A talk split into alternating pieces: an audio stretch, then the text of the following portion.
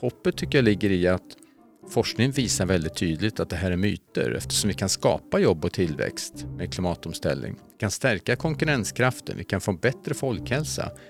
Ehm, de gröna näringarna är ju en tillväxtmotor för glesbygden och nu ser vi att klimatinriktad industri lokaliserar sig till norra Sverige. För att vi ska nå FNs klimatmål behöver alla bidra. Politiker, näringsliv och konsumenter måste fatta kloka och välavvägda beslut. Och mycket görs. Men varför går omställningen så långsamt? Du lyssnar på Forskarpodden vid Uppsala universitet. Det här avsnittet produceras av mig, Åsa Malmberg.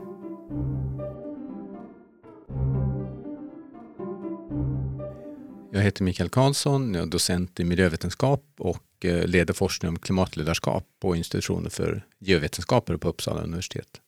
Eh, den senaste tiden har det varit enormt fokus på energipriser eller på elpriserna. Det har utlovats stödpaket för att lindra kostnader för konsumenter och företag.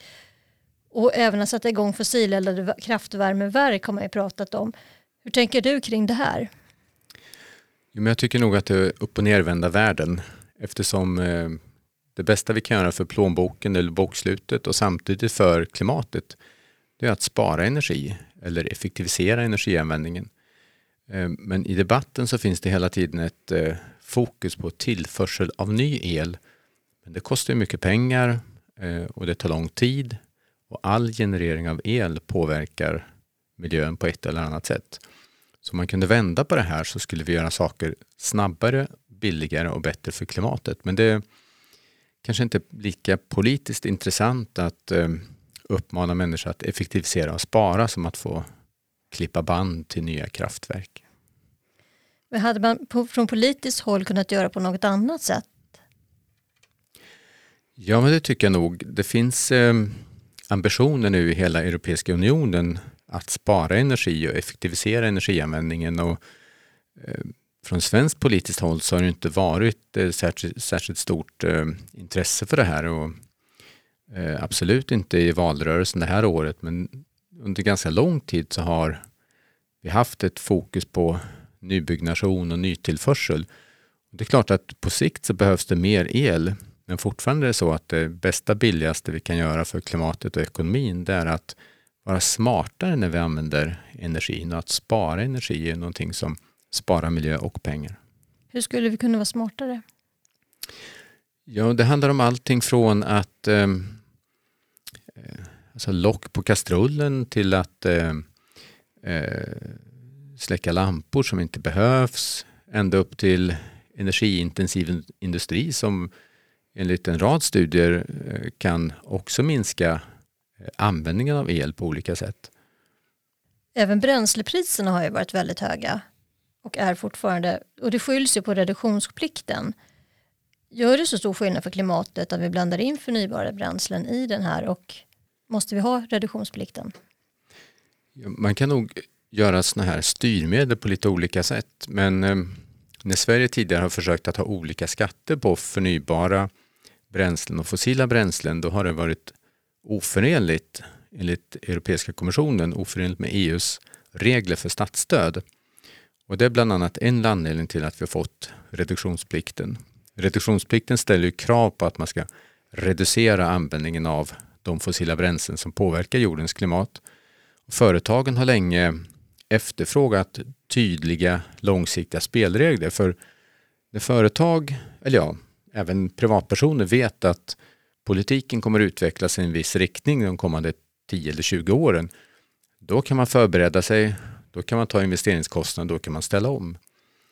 Och här har det funnits en bred enighet om just styrmedlet reduktionsplikt och enligt de utvärderingar som är gjorda så är reduktionsplikten det som gjort faktiskt att tidigare i år för första gången gjorde bedömningen att vi kan klara klimatmålen för transportsektorn.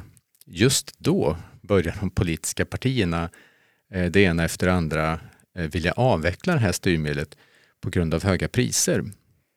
Och dels förstör det för alla de företag som gjort investeringar och ställer om. Alltså de företag som är bäst på klimatledarskap eh, klagar nu mest.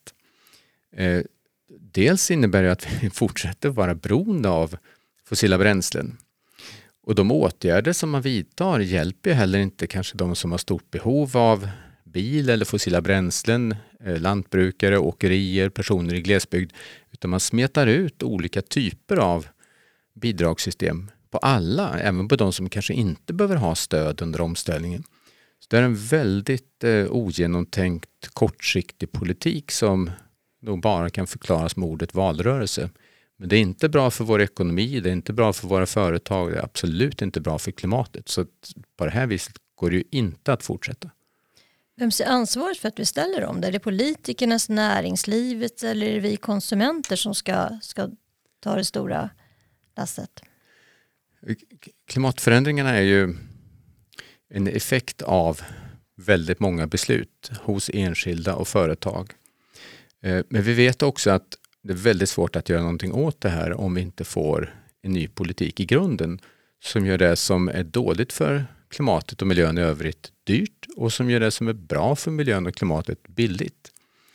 Eh, det är lika mycket skatt på ett fossilt bränsle som på ett icke-fossilt. Det är klart, då blir det väldigt svårt att ställa om. Eller om alternativen är dyrare. Men det här är en politisk uppgift.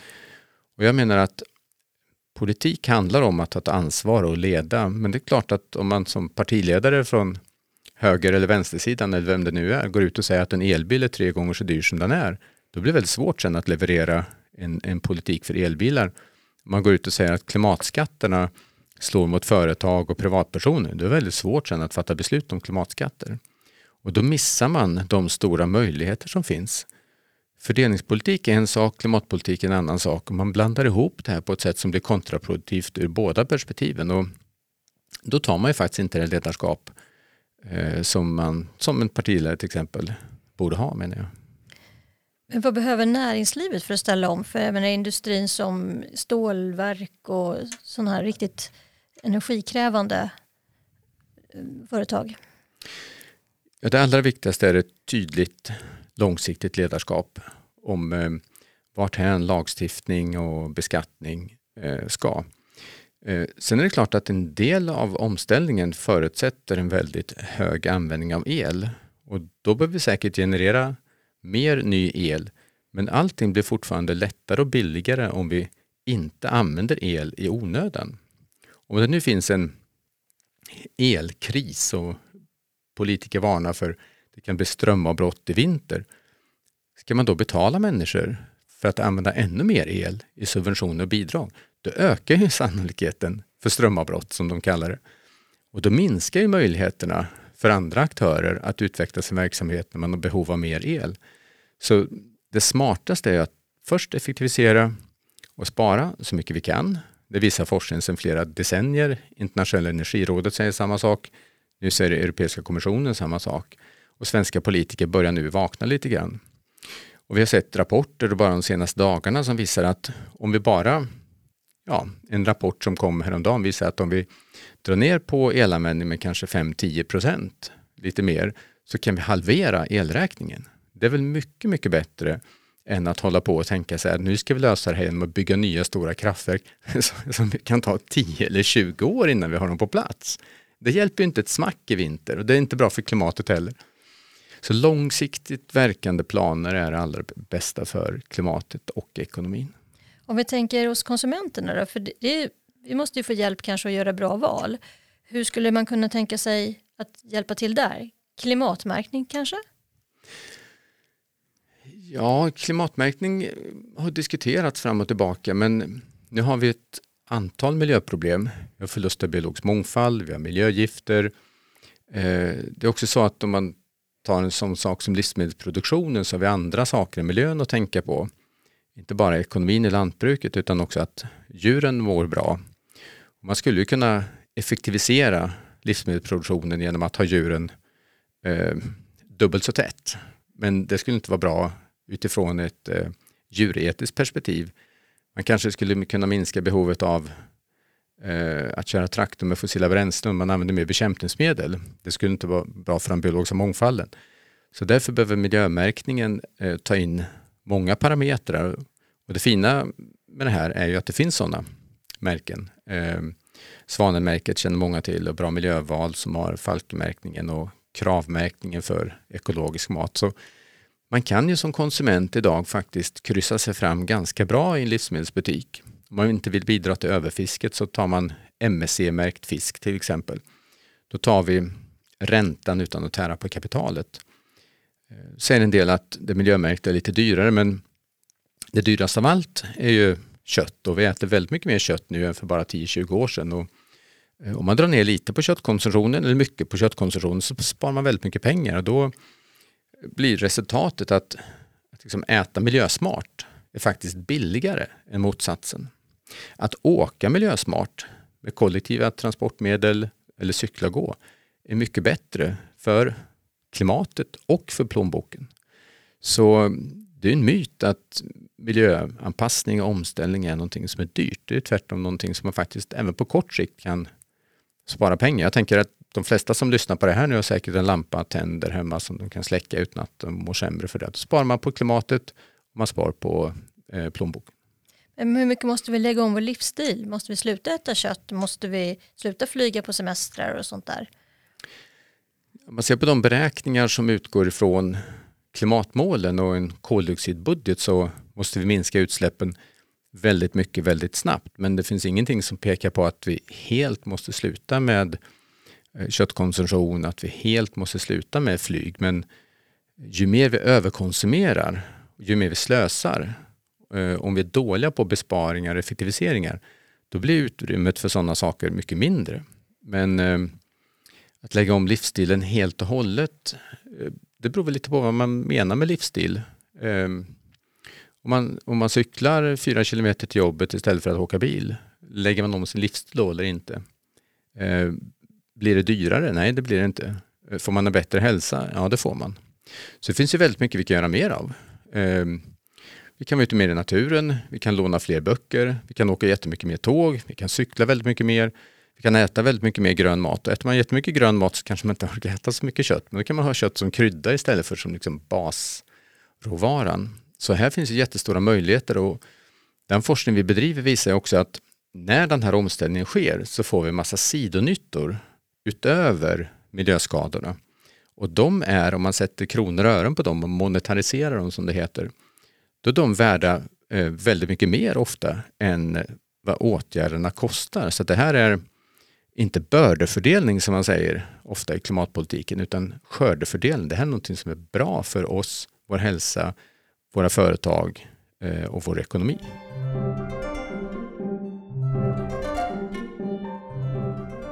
Den här sommaren så har medierna rapporterat jättemycket om, om eh, i Italien som kanske var den värsta på 500 år, skogsbränder och här i Frankrike, Spanien och Portugal, i Storbritannien har satt värmerekord på över 40 grader och svåra översvämningar i Pakistan och så vidare.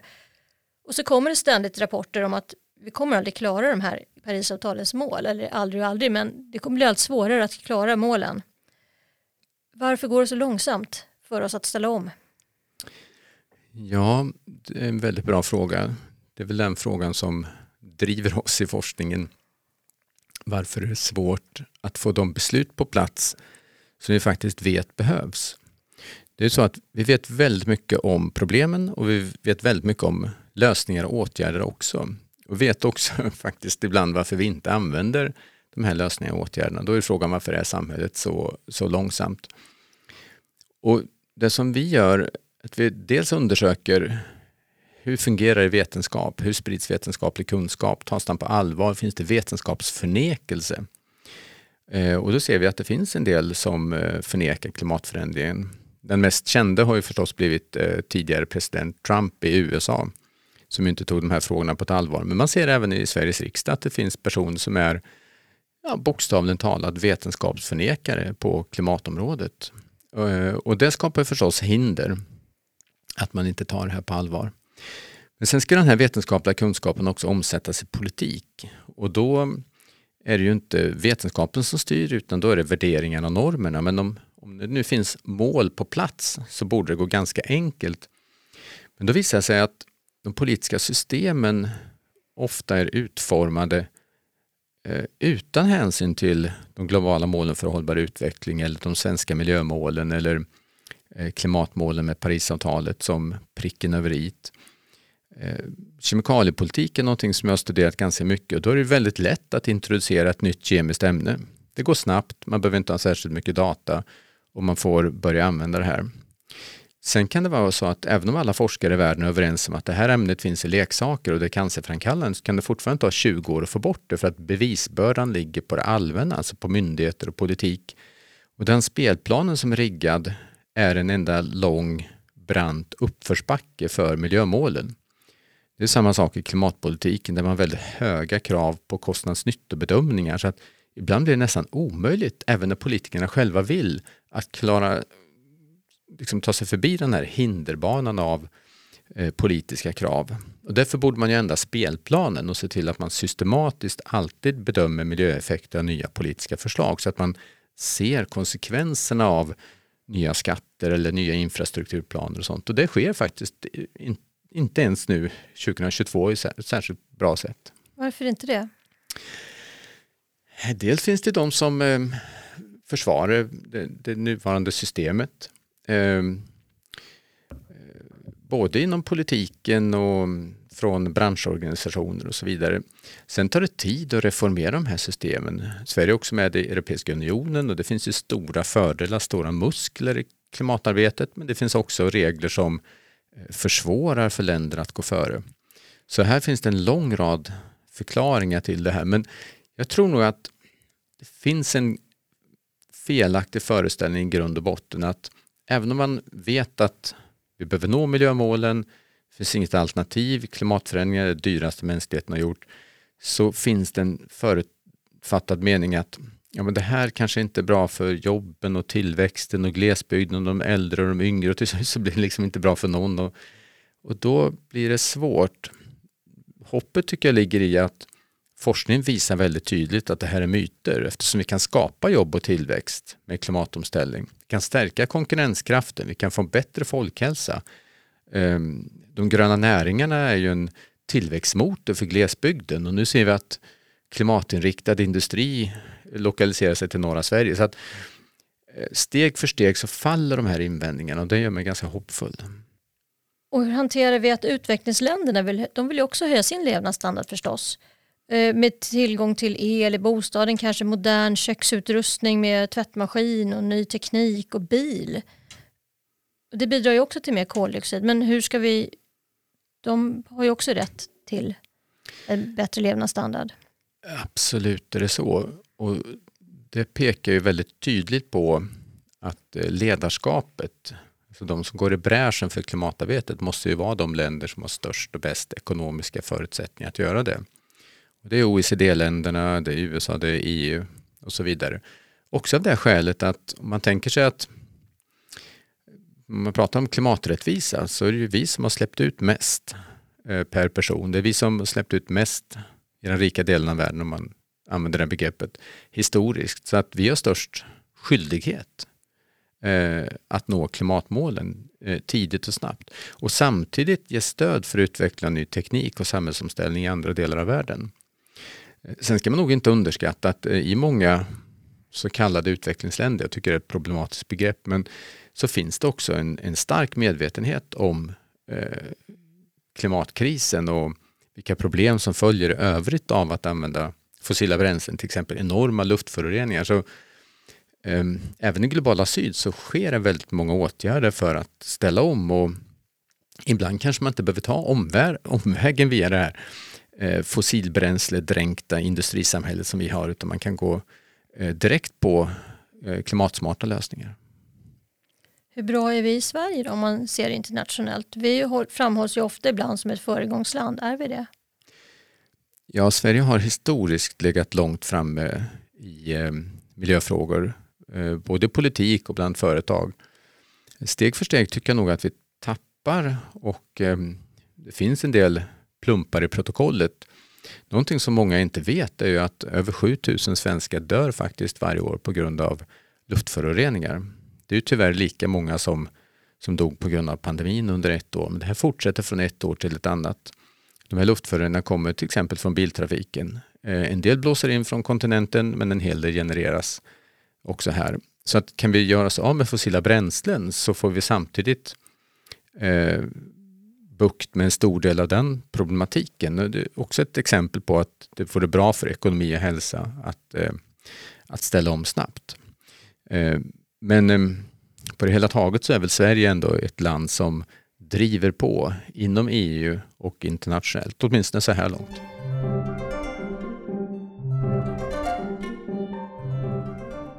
Du forskar om klimatledarskap. Vad betyder det? Ja, det är en eh, hatt som eh, rymmer några olika eh, delar. En handlar just om det politiska ledarskapet. Hur lär länder av varandra? Hur smittar eh, styrmedel och andra strategier för att minska klimatpåverkan av sig från ett land till ett annat? Vi har till exempel sett att eh, Sverige som fick en klimatlag 2017 lärde av Storbritannien som eh, hade den på plats ungefär tio år tidigare. Och här finns det en stor potential, ser vi, för länder att lära av varandra. Vissa saker som fungerar bra i ett land kanske ses som omöjliga i andra. Och då vet vi att policy och styrmedel eh, sprids mellan länder och det här går att studera och eh, lära sig från. Hur studerar man det?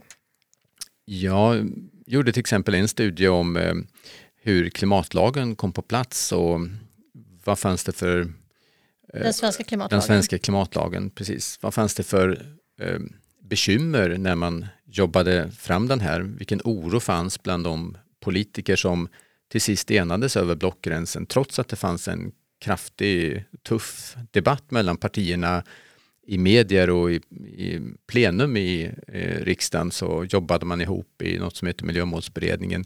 Man lärde av Storbritannien och eh, man förstod efter ett tag att det här hjärnspöket om att det här vore dyrt och dåligt för ekonomin som fanns från början eh, inte hade någon saklig grund.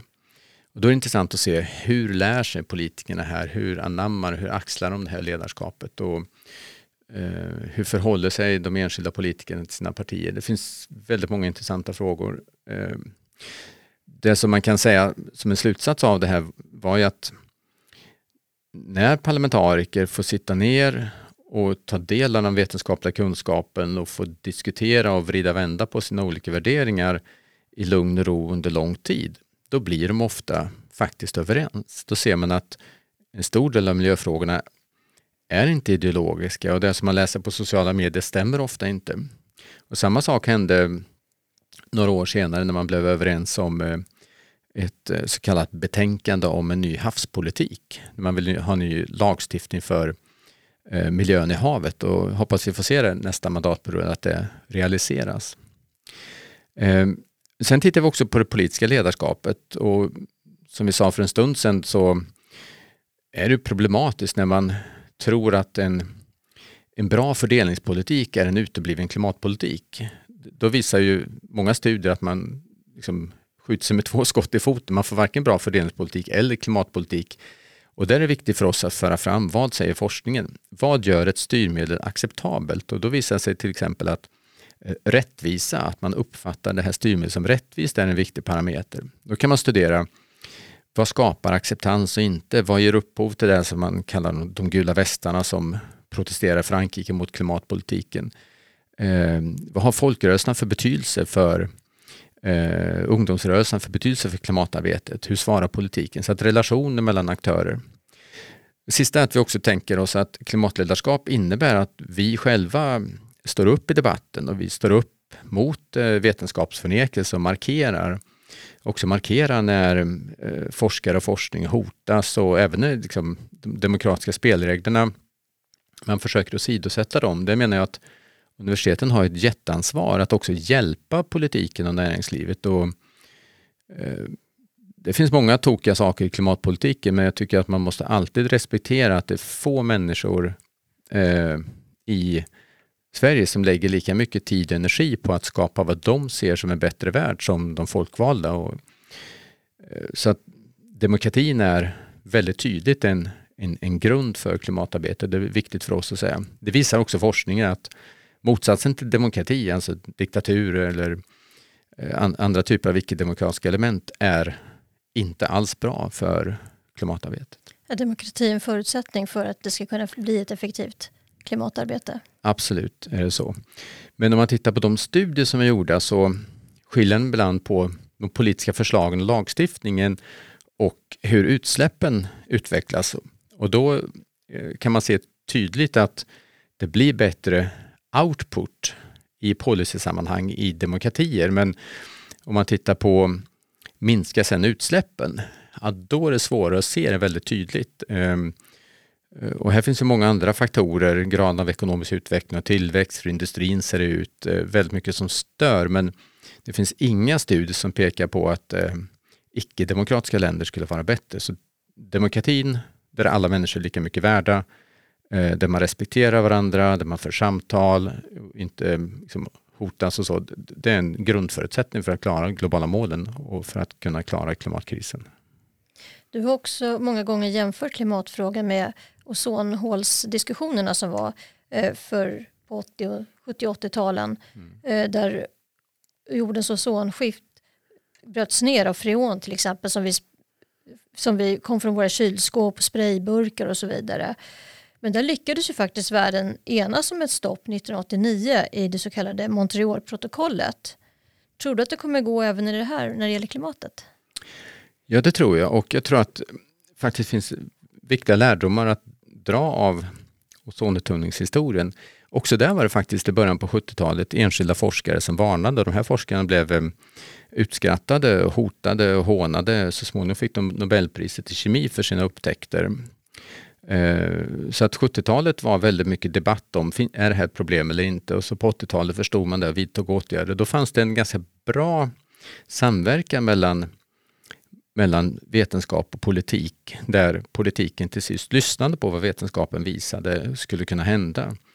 Eh, och så småningom förstod näringslivet också det här. Så att, ehm, och pådrivet av civilsamhället så fick man en väldigt positiv spiral och det gjorde att det gick väldigt, väldigt snabbt att få bort de här eh, freonerna och andra ämnen som bryter ner ozonskiktet. Det arbetet är inte klart än men, men eh, uttunningen av ozonskiktet som, som, som liksom pågick då tidigare var ett mycket allvarligare hot mot mänskligheten än klimatförändringen. Och varför gick det så bra? Ja, dels lyssnade man in den vetenskapliga kunskapen men sen fick man också ett bra globalt samarbete. Precis som vi fick bra samarbete omkring den svenska klimatlagen mellan partierna i riksdagen Eh, så fick man i ozonförhandlingarna ett bra samarbete mellan globala nord och globala syd. Där de rika länderna sa vi ska gå före med åtgärder, vi har störst möjligheter, det är också vi som har förstört ozonskiktet mest. Och vi ska stötta er med resursöverföring. Så att de här två sakerna, föregångare med ledarskap och eh, resursöverföring, var receptet som gjorde att hela världen kom överens. Och just det här såg vi faktiskt på Parismötet som landade i Parisavtalet om klimatet. Där till att börja med så blev EU och USA överens som tidigare tyckt väldigt olika i de här frågorna. Väldigt mycket tack vare eh, Obama att liksom svängde då USA till en riktning där man tog klimatfrågan på allvar. Och sen blev man överens med Kina och utvecklingslandsgruppen under första veckan och andra veckan kom även Indien med. Och den här eh, samverkan som uppstod var någonting historiskt unik. Så det kanske man kan jämföra med Eh, de här avtalen om eh, nedbrytning av ozonskikt på 80-talet. Sen tog det ett tag innan det här verkade men ett eh, tycker jag, bevis på att det här ändå stod sig starkt var att när Trump kom in och sa nu tänker jag lämna allting, då sa väl resten av världen ja lycka till du för dig själv. Och många stater och företag i USA fortsatte samarbeta. Och för 15-20 år sedan så kanske allt hade upplösts om en stor part hade lämnat men det skedde inte nu utan resten av världen fortsatte och sen har Biden kommit nu och lagt in högsta växeln och det mest ambitiösa förslaget i USAs historia. Och så har vi Ursula von der Leyen som är EU-kommissionens ordförande som har lagt in högsta växeln i EU och kör så det ryker om det.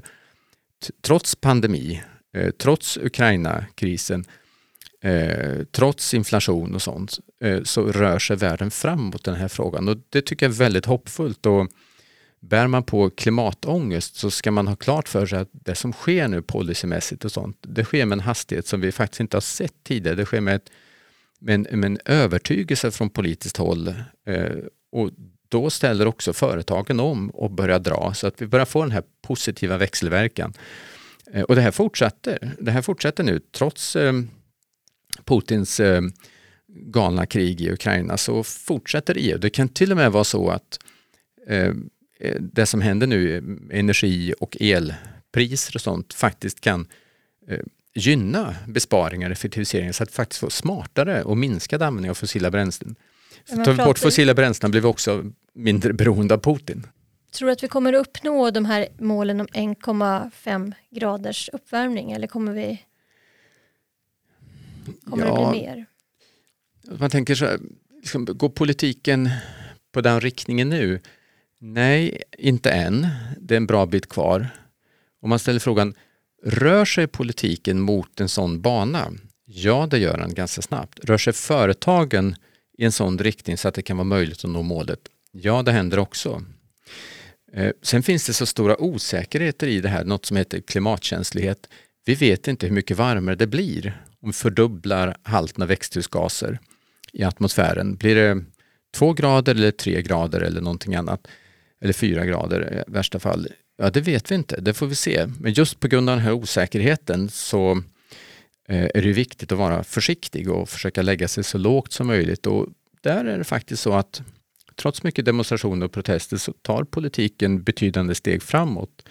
Samtidigt som man ska säga att det måste gå, gå snabbare, eh, utsläppen måste minska mycket fortare i närtid än vad som sker så tycker jag också man måste framhålla att här finns det fortfarande hopp. Målen är inom räckhåll och politiken skärps hela tiden. Tack så mycket för att du kom hit.